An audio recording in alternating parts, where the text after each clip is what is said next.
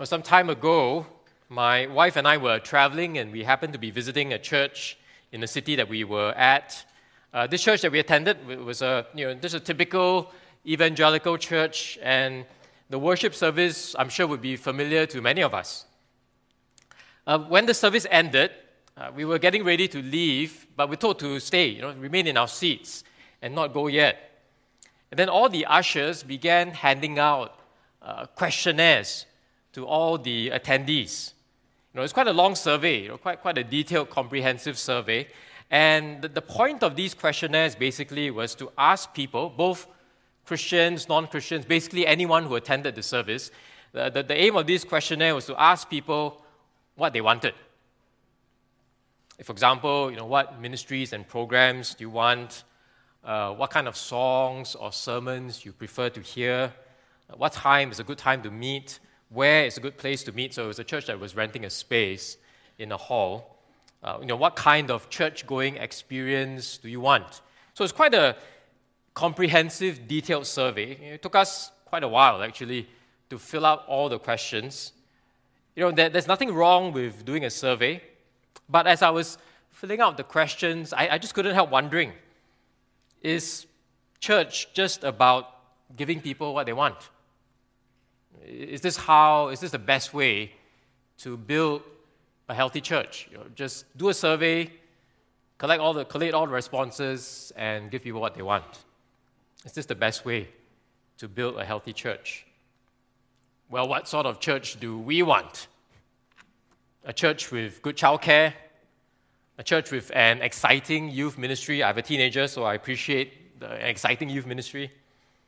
A church with intimate small groups, a church with a variety of programs and ministries and activities that cater to a broad swathe of different people in different demographics. A church with music that we know and like. You know, what, what kind of church do we want? And what if our wants and our preferences pull us in pretty different directions?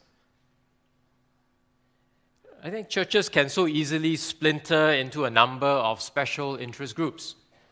You know, you have youth groups versus senior ministry, you have traditional churches versus contemporary churches, my group versus your group. You know, at the end of the day, do I just want a church that suits me, that meets my needs? Now, how might we be selfish and self centered in our thinking about the church?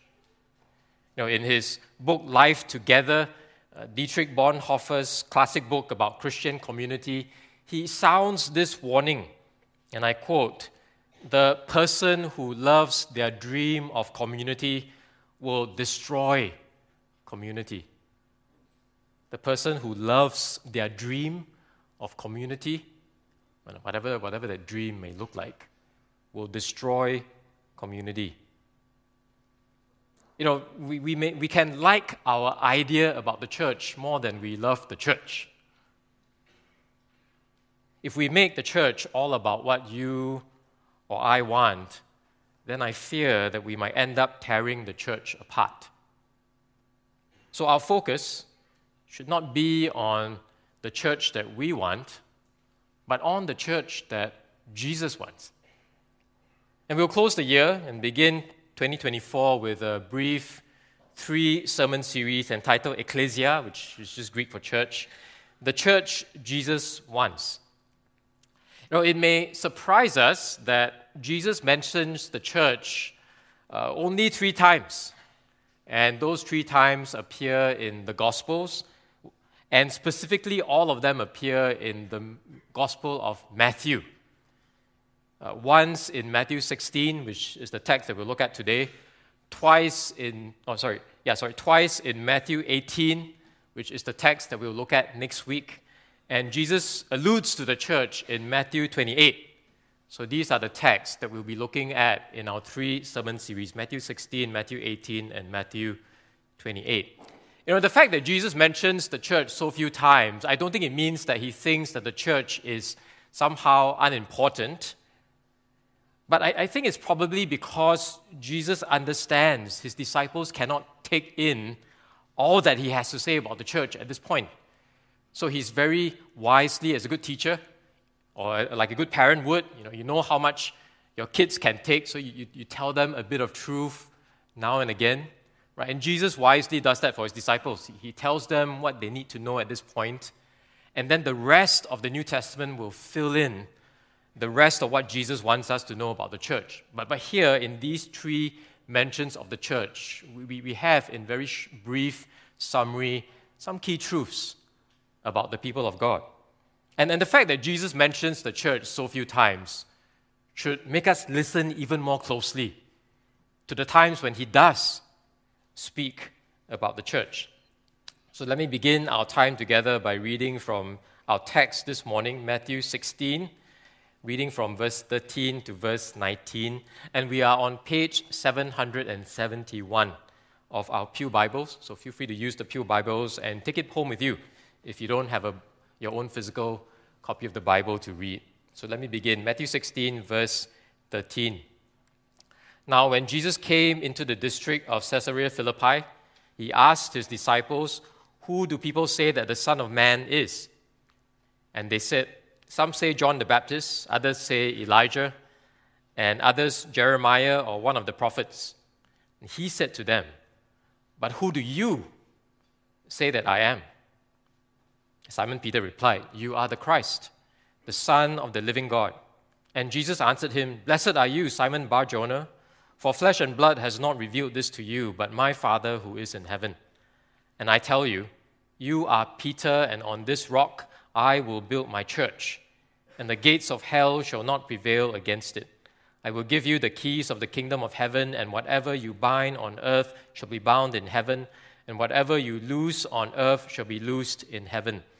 Then he strictly charged disciples to tell no one that he was the Christ. Oh, sorry, I read the extra verse, but we're going to stop at verse 19. The big idea of these verses really is a simple one Jesus is the Christ who builds his church on the true gospel. So, so that's the big idea of these verses. And, and we'll think about this big idea in four points, which is our sermon outline for this morning the church's builder the church's foundation, the church's authority, and the church's victory. So let's begin. Number one, the church's builder. If you look at verse 18, Jesus says, I will build my church. So, very clearly, he is the one who builds the church. Ah, but who is Jesus? Right? His identity is, is really the main focus of our passage. And in these verses in Matthew's gospel marks a key turning point in the gospel. If you've been reading the, the gospel of Matthew up to this point, you realize that Jesus has spent a lot of his time in Galilee, which is the northern region of Israel. Jesus is about to wrap up his ministry in Galilee. So, this, this statement about who he is comes at really the tail end of his ministry in Galilee. And soon, Jesus will head southwards and he'll go towards Jerusalem. And of course, we know the ending of the story. He will be crucified there. So he's really heading towards his death in Jerusalem. And so it's no surprise if you read the context around this passage, you find that Jesus is facing growing opposition from the Pharisees and the Sadducees, who were the religious teachers and leaders of the day. Well, they refused to believe Jesus. Therefore, in the passage immediately before ours, he warns his disciples to beware the teaching of the Pharisees and Sadducees. Basically, don't listen to falsehoods about who I am. So, the spotlight here in these verses is on Jesus' identity. When Jesus enters the district of Caesarea Philippi, he asks his disciples, Who do people say that the Son of Man is? well, Caesarea Philippi was an interesting place. It was largely non Jewish. Uh, it was mainly a Gentile city, and, and the name was quite significant. You know, Caesarea Philippi. Was named in honor of Caesar, the Roman emperor. Well, I, th- I think the location of Jesus' question is no coincidence. It shows that Jesus' identity matters not only for the Jews, it's not just a Jewish question, but it matters for us, Gentiles. And it also shows us that Jesus is not just a Jewish king, but he is the king of the nations, of the Gentiles. Know, G- Jesus alludes to Daniel chapter 7 in his question Who do people say the Son of Man is? You know, Jesus likes using that self reference for, for himself, Son of Man. It's, it's an allusion to Daniel 7 that mentions how one, like a Son of Man, receives from God an everlasting kingdom that all peoples, all nations should serve him. So, this is a very pointed question asked in a pretty significant place. Who do people say the Son of Man is? Is Jesus our King? Is Jesus your King? What are the people saying about Jesus? Well, the general consensus seems to be that he is one of the prophets. You know, something Elijah, because of the Old Testament prophecy in Malachi, that Elijah would come before the day of the Lord to prepare the way. Others think that he's Jeremiah because Jesus' ministry seems to be so associated with the preaching of judgment and, and suffering. Right? He was rejected, so, so he likened him to Jeremiah. Some, like Herod, think that Jesus is John the Baptist come back from the grave to haunt him. Right? So there are many different ideas about Jesus, and even today, many different ideas about Jesus still abound. If you ask your people around you, they may say Jesus is merely a good moral teacher, someone who taught us a good way to live, to be a good person. You know, some people say all religions are the same, and Jesus is one of many who teaches us what a good life looks like, what morality looks like. You know, is he just a good moral teacher? Some think that he's just a human prophet, you know, another prophet in a long line of prophets, maybe not the ultimate one, Friends, do we have the full picture about Jesus? Now, how do we get the full picture about who Jesus is? Well, don't listen to popular opinion, but the best way to do that is to read the Bible. Read the Bible to get to know who Jesus is. You know, where in the Bible should you read? The, the Gospels are a great place to start. Matthew, Mark, Luke, and John. You know, one of the best things you can resolve to do this coming year is to read through the Gospels uh, hopefully at least once, right? Just spend this year reading through the Gospels Matthew, Mark, Luke, and John, and, and keep asking yourself the question what, what, what, is, what does this tell me about who Jesus is? Right? Who is Jesus? What, what, what am I learning about who Jesus is as I read the Gospels? So that's a great thing to do. Uh, maybe beginning this afternoon, read, read through the Gospels.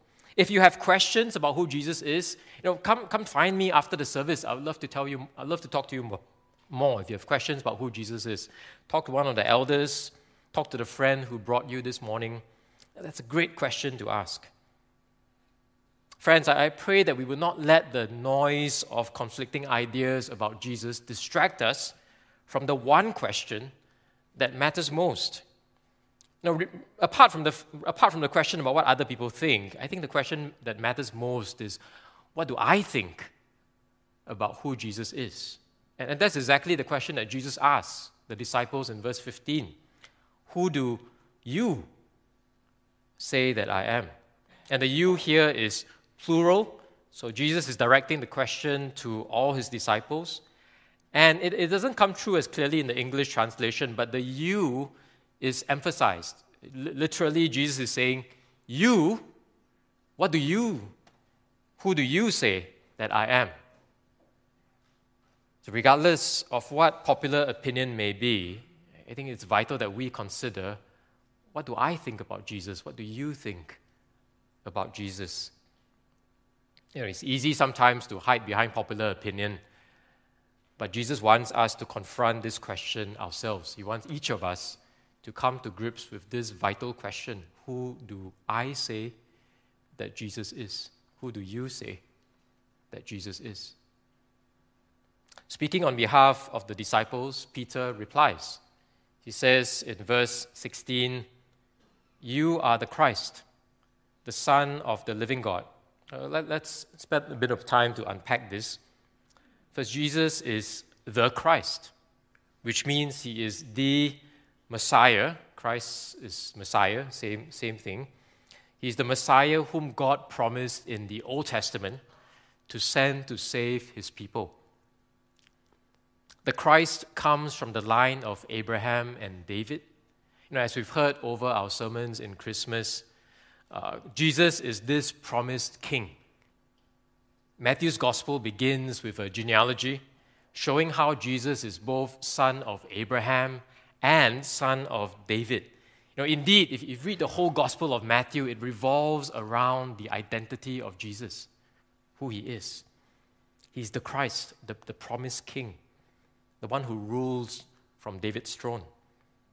But, but Jesus, but, but we, let's, let's think about the next part of Peter's reply. More than that, Jesus is the Son of God, meaning that he has a special relationship with the Heavenly Father. Jesus has been chosen, set apart to do God's will. And Jesus is not just one son of many, he, he's the one and only Son, equal with the Father, fully God, and also fully man. And you notice Peter's reply Jesus is the Son of the living God. Although he will suffer and die, Jesus will be raised from the grave by the living God. It's the God who ever lives. He's not God of the dead, but God of the living. Right? So this is who Jesus is. And it's this Jesus, not the Jesus of our imagination, but this Jesus is the king we need. For he has come to save us from our sins, as Matthew tells us in chapter 1, verse 21. We have all sinned against this king. We've all turned away from God.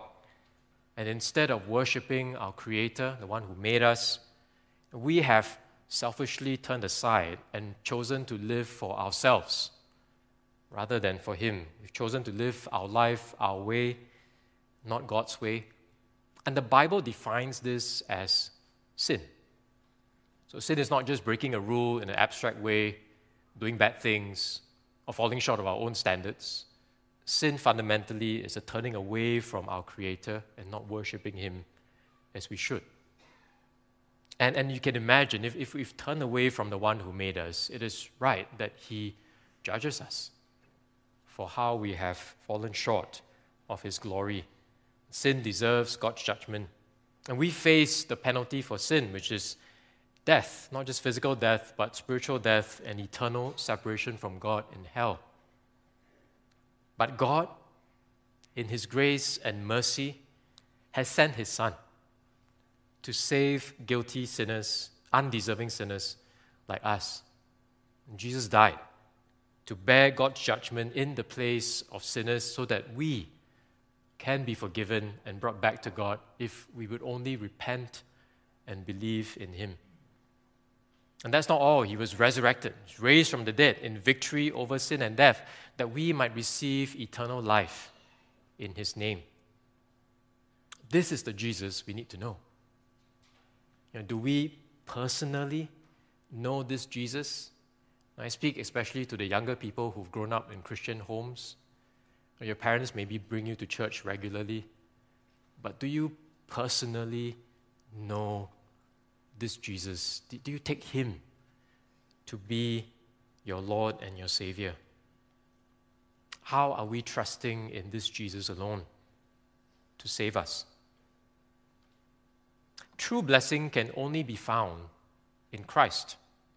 Notice how Jesus answers Peter in verse 17 Blessed are you, Simon Barjona. Now, I, I think there's a connection here between verse 17 blessed are you, and the Beatitudes. If you think back in Matthew's Gospel, chapter 5, G- Jesus speaks the Beatitudes, right? Blessed are the poor in spirit, and, and so on. So I, I think what Jesus is saying here is something like the culmination of the Beatitudes. The poor in spirit receive rich spiritual blessings in Christ. Jesus comforts those who mourn he exalts the meek. He satisfies those who hunger and thirst for righteousness. Blessed are you if you know this Jesus. If you're looking for blessing in this coming year, you won't find it. anywhere else except through trusting in Jesus. And, and, Peter did not figure out the truth about Jesus on his own. Jesus says to him, Flesh and blood has not revealed this to you, but my Father who is in heaven. Second half of verse 17. It underscores the fact that salvation is by God's grace alone, so that no one may boast. We cannot come to Jesus unless the Father draws us. Apart from God, we are all spiritually dead. Apart from God, we are all spiritually blind. No one, not a single one, comes to Jesus on his own or her own. It is God who graciously takes the initiative. He gives us the gift of faith. So if, if you're struggling with that, right, if you're wondering, I, I don't have faith, how do I trust in Jesus? Well, ask God. God, give me the gift of faith. God, give, give me grace that I may know Jesus and trust Him. God, I believe, is pleased to answer those prayers. Pray and ask Him. He, he is the one who gives us faith, He's the one who opens blind eyes, He's the one who makes us spiritually alive. And He makes us alive in Christ. Now, friends, believing the gospel kills our pride. None of us can take credit for our salvation. We can't pat ourselves on the back and say, Wow, I believed. Good on me. No, none of us can do that. You know, as a church, you know, God forbid that we should ever be proud and think that we are entitled somehow because we are somehow better than those outside. God forbid. Flesh and blood has not revealed these things to us, except the Father who is in heaven. Praise God for how He has graciously opened our eyes to behold the beauty and glory of the Son. We would never have come to Him, left to ourselves. It's the best way to kill our pride, best way to be humble, is to remember how God has saved us by His grace in Christ. This is the reason why Jesus is the church's builder. Because no one else is able to do these things. He alone is the source of life. God saves and gathers us not through our programs or activities, but through His Son. The church exists only by the grace of God. Yeah, this should move our hearts to praise and thank Him for how He has created the church. You know, therefore, we must decrease, Jesus must increase. It's, good to remind ourselves of that, right? that, that this church is not my church, it is not your church, it is Jesus' church. It doesn't belong to us in that sense. He's brought us into the body to belong to His church. So be encouraged that Jesus will build His church. Eh, this tells us that we don't have to rely on man made methods or clever strategies to build God's church. God calls us to be faithful, faithful to what His Word tells us that we should do about, what we, about the church, faithful to the ordinary means of grace that He has entrusted to us to serve Him. We can proclaim His Word, we can pray, and we can be patient and just trust in Jesus to build his church. That's it. It, it sounds almost simplistic, but that's precisely how God means for us to work. Why? So that all the glory goes to him and not to us. We plant and water, but only God gives the growth. Trust Jesus to build his church. Number two, the church's foundation. You notice in verse 18, Jesus affirms Peter's profession of faith. He says to Peter, You are Peter, and on this rock I will build my church. So that there's a play on words going on here. You know, in Greek, Peter means rock. So Jesus is saying to Peter, You are the rock, and on this rock I will build my church. You know, I enjoy puns. So puns are Christ like. It's good to know that. So be like Jesus, use puns. You know, what, what does it mean that Peter is the church's foundation?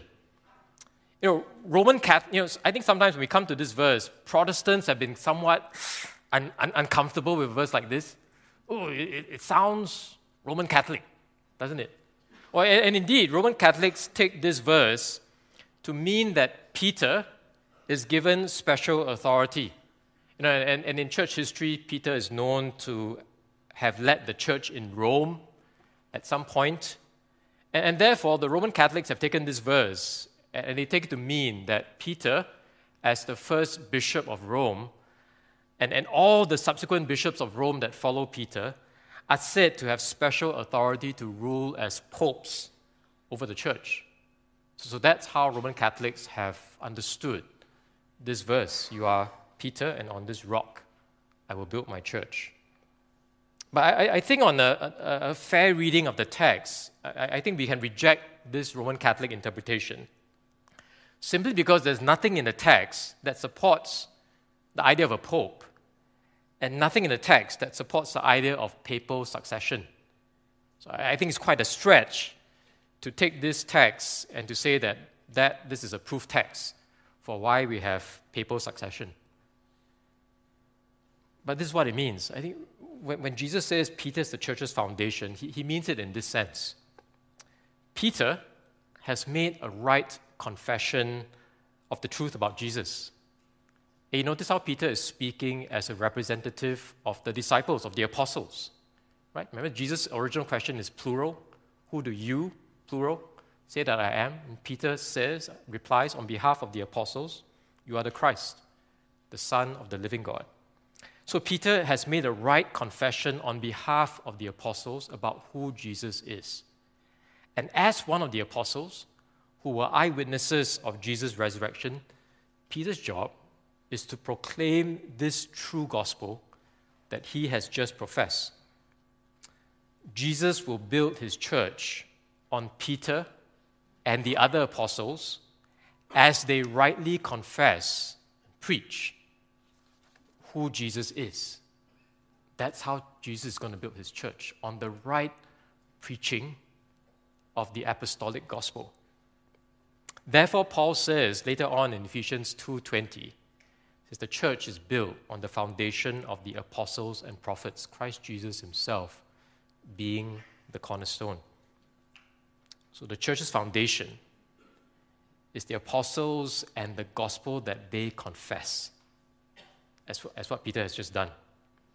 And this apostolic confession of the gospel, this apostolic gospel, is the bedrock on which the church is built. So, friends, there's nothing inherent in Peter himself that entitles him to some special position in the church. In, in fact, if you, if you read on just a few verses after this, Peter is rebuked for his wrong understanding of Jesus' death.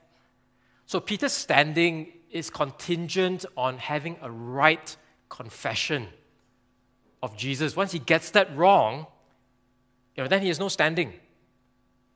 Jesus' promise to build his church is not a blank check given to people, giving them license to do whatever they want. The church is founded on true disciples of Christ confessing the true gospel. That's the foundation of the church. Grace Baptist Church, our continuity as a church is not a given. I think sobering to think about that. Our continuity as a church it's not entitled, it's not our, our right that we continue forever as a church. Our, the continuity of our witness as a church depends on us remaining faithful to this true gospel. If we depart from the gospel, then we shouldn't continue.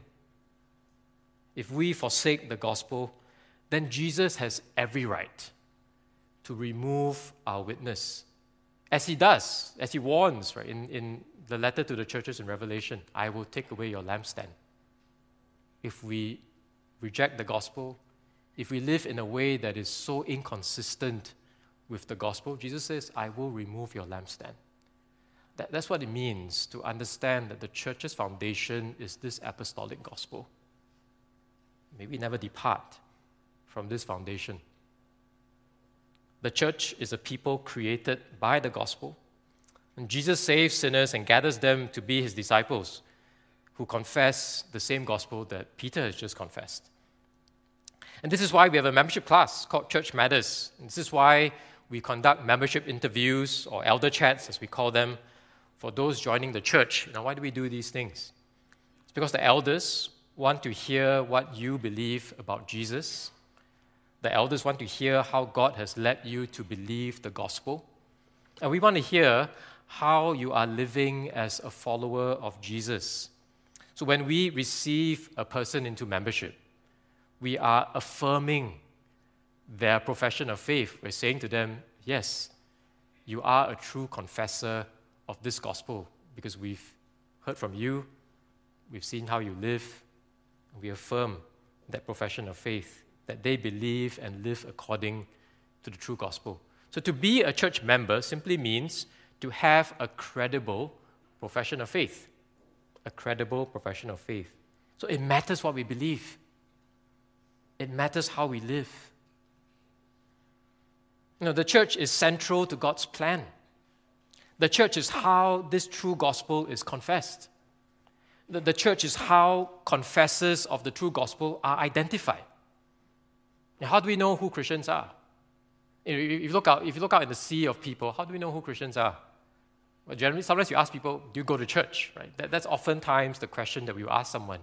Do you go to church? But why? Because we, we somehow we understand that the, the church is the, sort of marked out as the community of disciples. The church is the place where confessors of the true gospel are identified. So we need the church.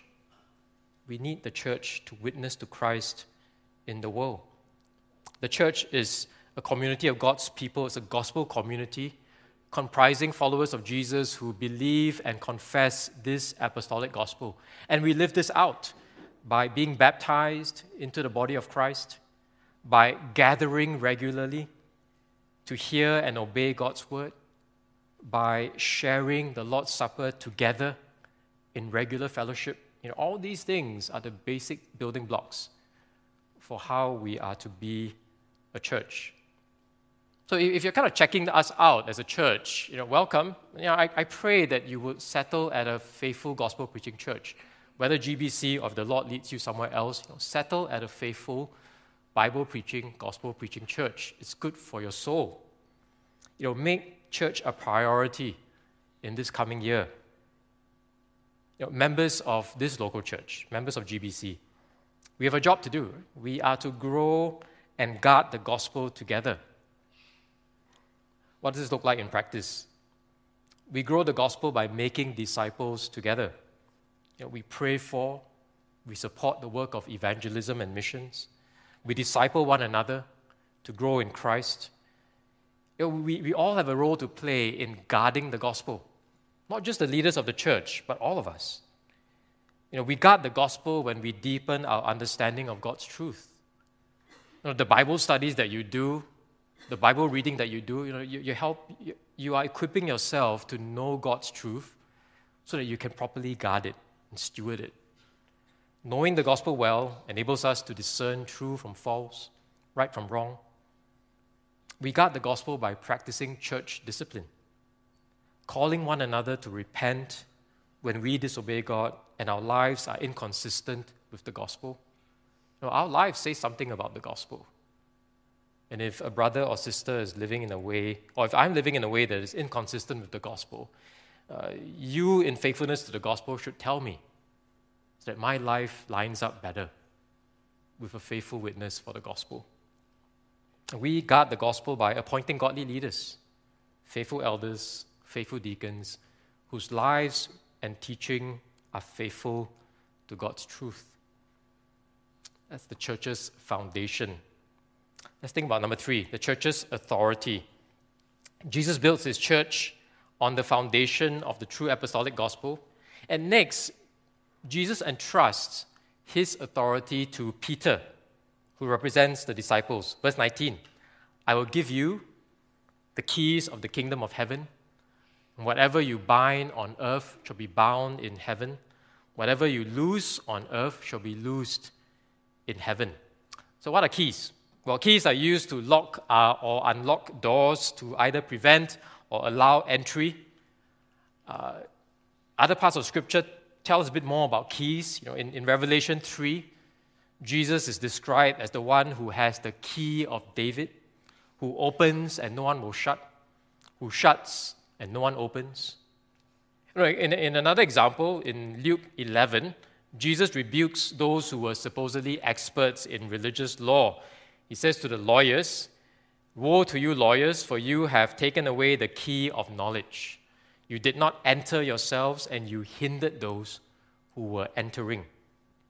So, hence, the keys of the kingdom refer to the authority that Jesus gives Peter to either allow or disallow entry into God's kingdom. Those are the keys of the kingdom. Peter, as we said earlier, is a true confessor, confessor, who has made a right confession of the true gospel.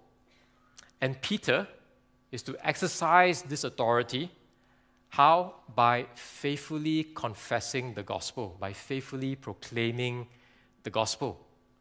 Those who repent and believe in this gospel that Peter confesses can enter God's kingdom. Those who reject it cannot. That's how Peter is meant to use the keys of the kingdom.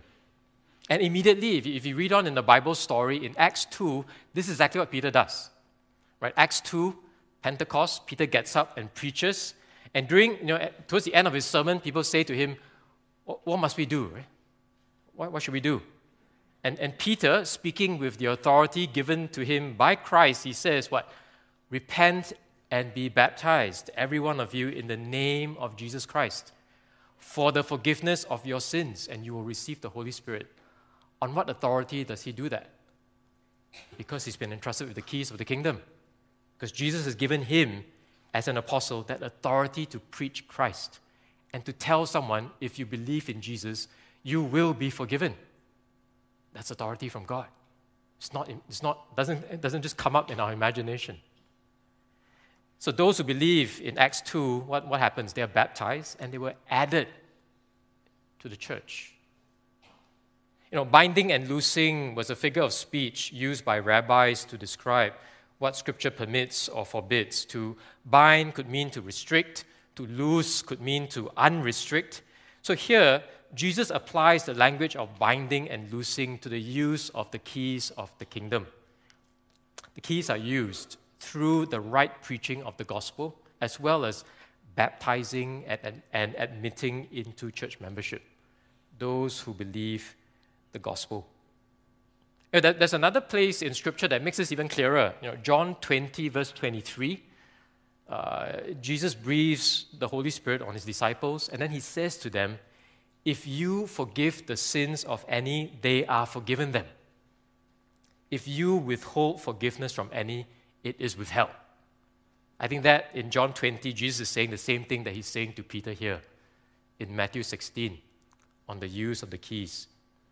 Now, now, all this does not mean that Peter and the apostles have absolute authority to grant salvation, or that their binding and loosing somehow forces heaven's hand. You know, if you look at some of, some of your Bibles have a margin note that provides a, a more literal translation to this verse, to verse 19. It says, Whatever you bind on earth shall have been bound in heaven. That's the, that's the more literal translation. Whatever you loose on earth shall have been loosed in heaven. It's an interesting tense, right? Whatever Peter binds, whatever Peter looses, it, it reflects what is already true in heaven. Hence the perfect tense. The apostles' ministry on earth is meant to reflect what is already true in heaven. So, Peter is to bind and loose, not according to his own will, but according to God's will, which God has revealed in his word. It, it, I, I, liken it to having like, like power of attorney. Do we, are we familiar with this concept of power, power of attorney? So, basically, a power of attorney is someone who's entrusted with authority to do something on behalf of someone else. Right? That, that's what it means to have power of attorney. So suppose you entrust me with powers of attorney in a legal matter. You've given me authority, but insofar as to act on your behalf, if I'm a good steward of this authority, I will do your will, not my own. Right? If I'm a faithful power of attorney, I will do what you tell me to do on your behalf. my actions should reflect your will, not my own. I think that's exactly what's happening here as Jesus entrusts Peter with that authority of the keys. He's meant to do God's will, not his own. Peter and the apostles have no authority to change anyone's eternal destiny, not no ultimate authority.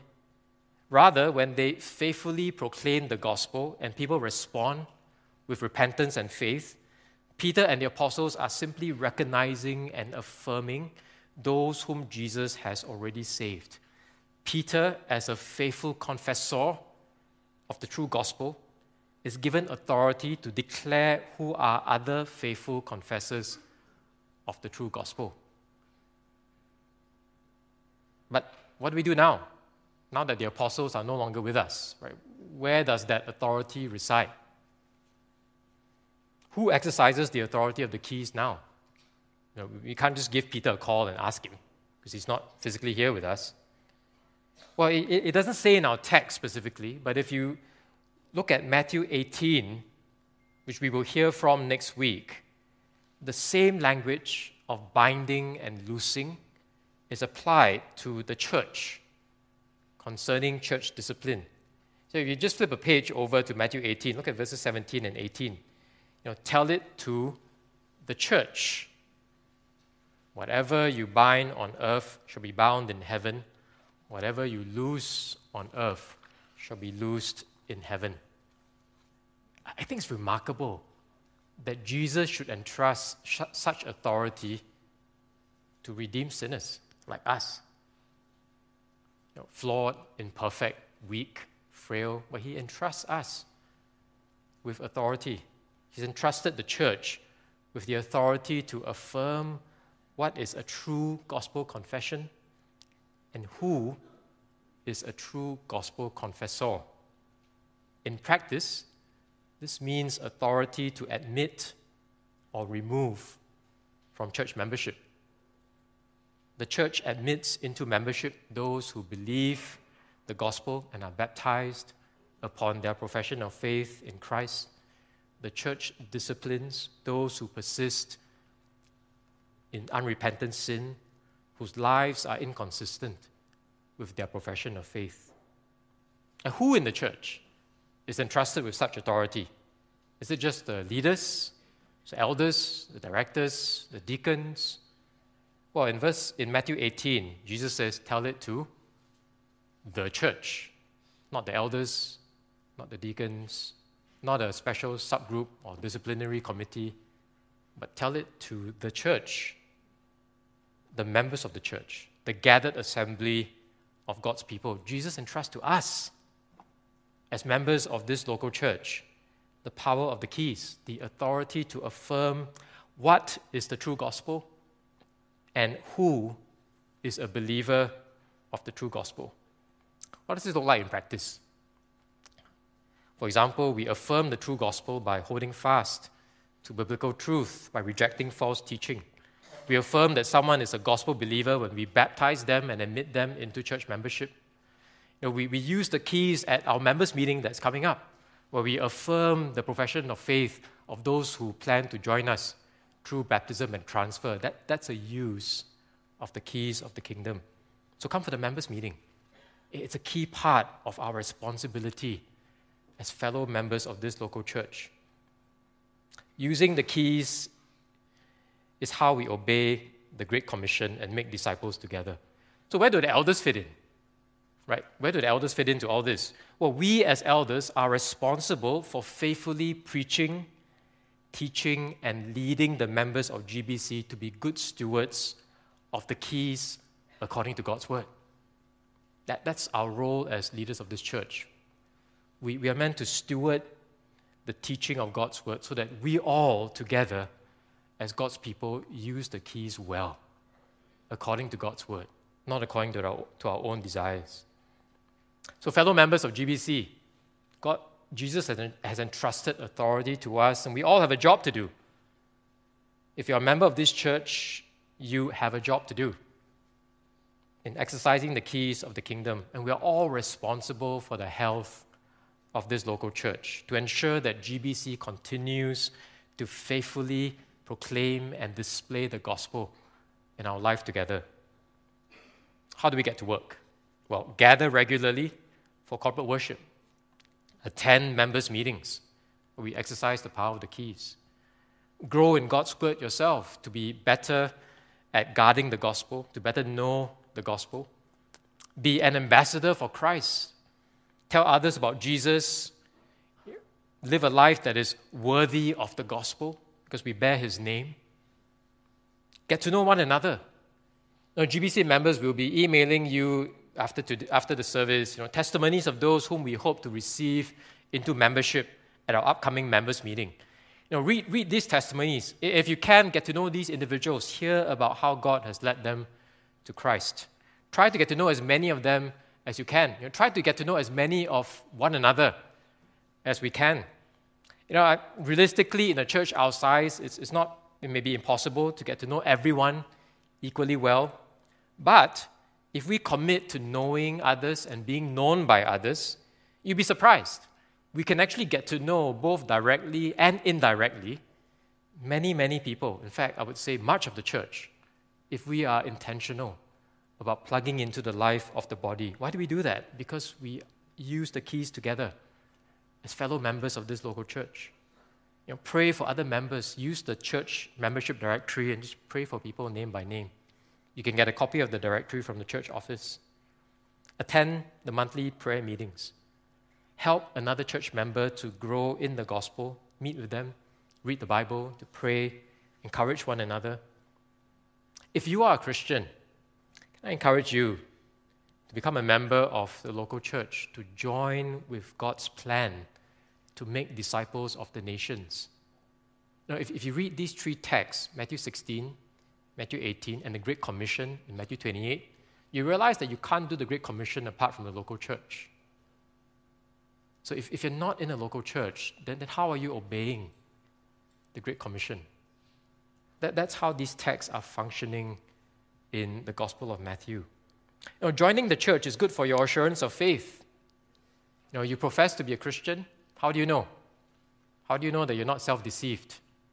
Well, you have other brothers and sisters around you who affirm your profession of faith, who say, Yes, we see your life, we hear your confession of Jesus, and yes, you are a faithful follower of Christ. That's good for our assurance of faith. Finally, the church's victory. So let's resolve, beginning in 2024, to give ourselves to serve Christ and his people through the local church. Why? Because the church belongs to Jesus, who will build his church on the foundation of the true apostolic gospel.